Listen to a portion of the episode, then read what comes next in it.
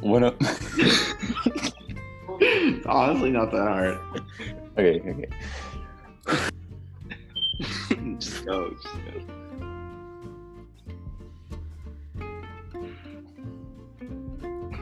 All right. Did you have to shut our cameras off? no. okay.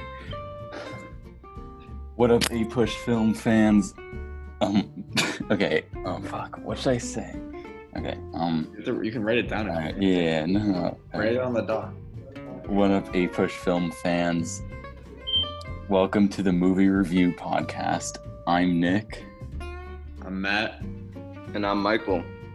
and today we'll be reviewing Quentin Tarantino's eighth film, The Hateful Eight. Which which number, Nick? The eighth. Wow. Yes, sir. All right. Let's Okay. get into it. All right, let's get this discussion. And okay, so first of all, my personal. Oh, I really like the movie. Nice. yeah, no, good movie. All right, we gotta talk Yeah. about that. It was a classic whodunit movie. Oh, Who poisoned the coffee? Poison the coffee. I feel like it was a little more than that too. but- Yeah. All right, so the movie basically starts off with Samuel Jackson playing Major Marcus Warren, looking for a ride on a stagecoach carrying in a bunch of bounties. When when is this movie set though? What time frame? Set in 1877, Wyoming. Wyoming, 1877. has yet to become a state, but uh, there's a lot of a lot of people traveling west after the war. yeah, Got to get advantage of the land. That that's looking for there. gold. Looking for a fortune. Right. Yeah. So basically, there are these two bounty hunters who one hitches a ride with the other because they're trying to flee a blizzard. And then it's a very tense situation because they don't know are they trying to steal these other people's bounties? Are they not? So basically, they're on a stagecoach and they're trying to escape the blizzard, trying to get into a town called Red Rock when another dude pops up, Chris Mannix. He claims to be the sheriff, the new sheriff of Red Rock. They're of course a little uneasy Cool. about him. Yeah. And then pretty much fast forward, they all take shelter at Minnie's haberdashery Which is like a little to wait out the log cabin blizzard. thing in the middle of nowhere, waiting out the blizzard there. All right. Uh, we meet a few few people there. So who's Yeah. our there? We got General Smithers, a former Confederate Confederate general. Um, we got a hangman Hangman who Oswald. says he's the hangman. He claims- We got a random guy Real sitting hangman, not, very not John Ruth's nickname. yeah. yes, John Ruth. We got a big tough guy sitting in the corner who says he's just there to visit his mom for Christmas. That's, that's Joe Gage. Yeah, Joe Gage. We got the we got ah, what's his name? We got Senor Bob. Um, Senior Bob. I love Senior Bob. Yeah, he's he always yeah he helps him with the horses and stuff. He acts like Oswaldo Oswaldo Mowbray. That's the that's the supposed hangman. Yeah. And then We got we didn't talk about Daisy Domergue. That is oh Daisy Domergue. So basically, John Ruth the Hangman is bringing in a wanted fugitive worth ten thousand dollars called Damie Dom. Yeah, Domergue. Yeah. Um, We're gonna Daisy. I think is her first name. yeah, Daisy Domergue. Yeah, How much do you think 10 10k was? yeah. Nowadays. Ten k. I think I looked it up. It's like a quarter million. So Wow. it's like a lot. Yeah. So there, he's bringing her in alive to Red Rock to watch her hang because he never cheats the hangman. Not even a tenth of my net worth. So like. what is it? Yes, whatever. Yeah, no, Annie Long makes that like per video. Yeah. yeah. And then, so basically, they get into the cabin. It's like super tense because they, the hangman, not the hangman, uh, Mowbray. name, no, the John Ruth, the hangman, gets an uneasy feeling about them, as does Major Marcus Warren, played by Samuel Jackson. Because I think you already uh, like Yeah, replied that he- before. Marcus Warren believe he knows Minnie and Minnie's haberdashery because he's been there before, and he knows something is off. Then fast, yeah, With a bit of bit of investigating, he finds yeah. under the under the blankets on the chair is a big Well, splash that's of blood. after the fact. So, Yeah, so Well, he was When- yeah. suspicious We gotta go to the coffee yeah, so Coffee. basically, when when things start. Daisy Domergue starts playing a guitar, or no, so Yes, but wh- while Sam, while um, so so S- Samuel Jackson or Major Marcus Warren is he's, he's having a discourse with the general. That's Things get heated. The general finds out that he um killed his son, Killed his made son, yeah. him do some things before as well, Exactly.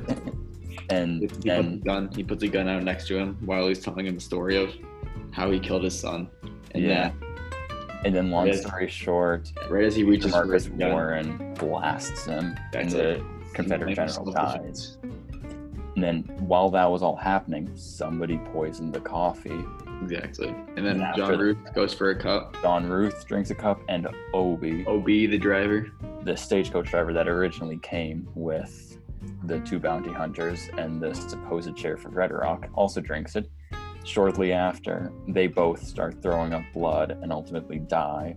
Right. Chris Mannix shooting him. was about to drink the coffee and then saw that they were that they died and he quickly threw it out. So then after this, then Warren. Major Marcus Warren makes everybody stand up against the wall, pulls out Chris Mannix Mannix because he knows he wasn't in on this assassination attempt because he almost drank the coffee himself. Exactly. And then- so Yeah. narrows it down. And then, as Samuel Jackson, Major Marcus Warren, is loading his gun, you see a shell drop to the floor and then stand upright because of a magnet under the floor, which Oh, we I later didn't find know. out is a gun barrel, which shoots him in the nuts. Does shoot him in the nuts. It's And unfortunate. then, yeah. And then, because of that, Major, well, actually, before Marcus Warren shot um, Senor Bob, and then after he got shot, he shot Oswaldo Mulberry, the supposed hangman. Of Red Rock. Yeah. Yeah. And then it cuts back, and we find out that these men who were at, who were posted up in the cabin, We're all were working. actually yeah they were all working gang. except the confederate general Yeah. to free daisy domergue and, the before- confederate general was just there before Yeah, they the three of murdered them Minnie. killed. They killed Minnie, who owns the haberdashery. sweet As dave well as, yes, Dave. Oh, sweet Dave. sweet dave Senior Yeah. Bob shanked him like. time. Yeah. During, all, during all this, Chris Mannix, the supposed sheriff of Red Rock, also gets shot. yeah so basically everybody's shot except OB. OB's the only one not shot, but he's no obi's dead yes, I know. Everyone's Then- dead. except who's the tough guy i forget his name Which one?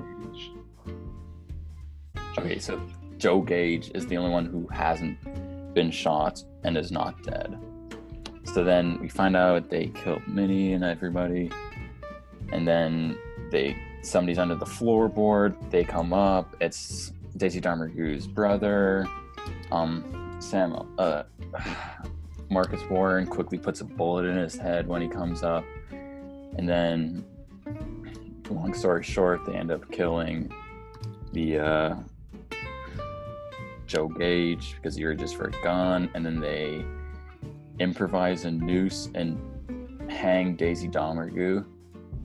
And so then everybody's dead at the end of the movie, pretty much. Chris Mannix and Major Marcus Warren are on their last legs and about to die. Yes.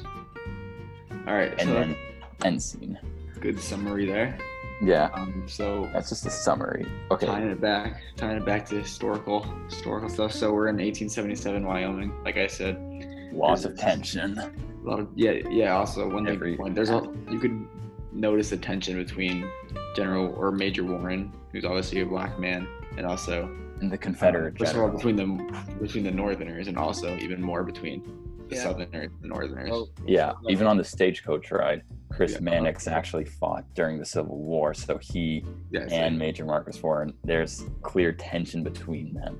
yeah, and a lot of racist language, stuff Yeah. like that. So Mowbray literally divides the haberdashery into two. Yeah, the he does. North and the South, I think that really shows Philly. like, Philly is the Well, bar. big divide between the North and the South, and a lot. Yeah. Yeah, and even though even though the war's been over for 12 years, there's still like very tension. still that northern and Really? southern thinking. Yeah, Then so- also, while they were in the um, while they were in the stagecoach, you find out that Major Marcus Warren actually burned down a Confederate prison for Union soldiers and ended up killing a bunch of Union white Union prisoners as well as a bunch of of white Union Confederates. Confederates, thirty-seven. Union. And then Chris Mannix points out that when Major Marcus Warren made it back to friendly lines, they weren't too happy because he burnt down, he pretty much killed a bunch of white folk. And they didn't see that as a very good trade. One black person for like 40 some white people. And that shows how the North wasn't they were still super racist. They just wanted to end slavery for economic reasons mainly. Mhm. All right, should we talk some some FJT, as Kay Basson would put it, Yes, sir. Frederick Jackson Turner. Basically, it's Frederick Jackson Turner's thesis. The Take it idea away, that Matt. the frontier. What are the five points again? I could not tell you the five points, but I'll give you a quick summary. Basically, the idea that the frontier kind of shaped American democracy and American values as as they were. The conquering of the West kind of developed a national identity. Just kind of So, just kind of um kind of can see that like starting to form in the movie. Obviously Okay. there's Western and Wyoming hasn't become a state yet. But people are going out there to, you know, like farm, find their fortune, stuff like that. Yeah. one In of the some points- people's case, go and hunt the bounty on Marcus Warren's head. yeah, one of the Yeah. points was the West acts as a safety valve, and I think that's really Right. shown in like all the people trying to go to Wyoming to hunt down Major Marcus Warren for some cash. Yeah. Exactly. And find Also a- kind of shows like the like the idea of like kind of like lawlessness.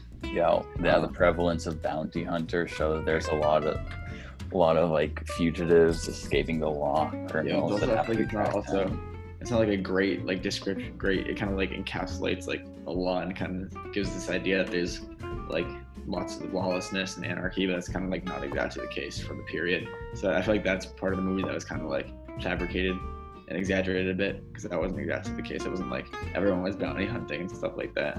Yeah, well, we do get a, only kind of like a small glimpse, a small section of life in the West. Yeah, exactly. It's not a big picture of Yeah, it wasn't like a community. exactly. It wasn't the whole. All right, so when we, they get to the cabin, one thing I found interesting was Minnie actually had used to have a sign up which said no dogs or Mexicans allowed. And then she took it down two years ago from when all these events transpired because she started al- allowing dogs in. this demonstrates a strong nativist attitude and sentiment, which was common amongst just people. They didn't like foreigners at all, yeah. even Yeah. Yeah. So That was adding on, the reason- adding on to that. Um, the black. Lincoln letter. Talk about a little bit about the Lincoln letter. Oh yeah, Um, Major Yeah. Warren's forged letter. we find out that it's not that he wasn't actually pen pals with Lincoln, and But he that the letter is fake. Yeah, he holds the letter. He forged the letter in order to like, I totally believe that. disarm whites. Yeah, They have this Totally would have believed that. racist attitude.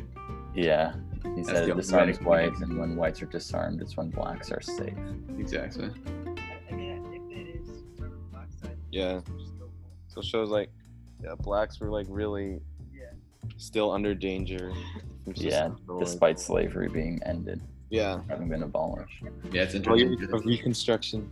Yeah, exactly. It's interesting to like see that because even though all these amendments were passed and all these supposedly things that were supposed to But society still had a long way to go in terms of changing its Yeah, mindset. and it still has a long way to go. yeah, it's interesting to look at. In uh, Another today's point- future.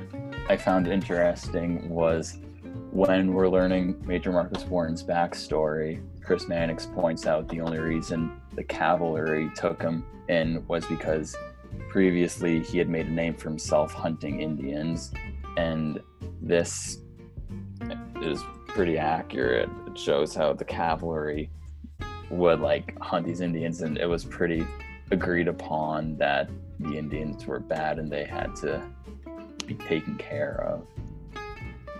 So that's a little Easter egg.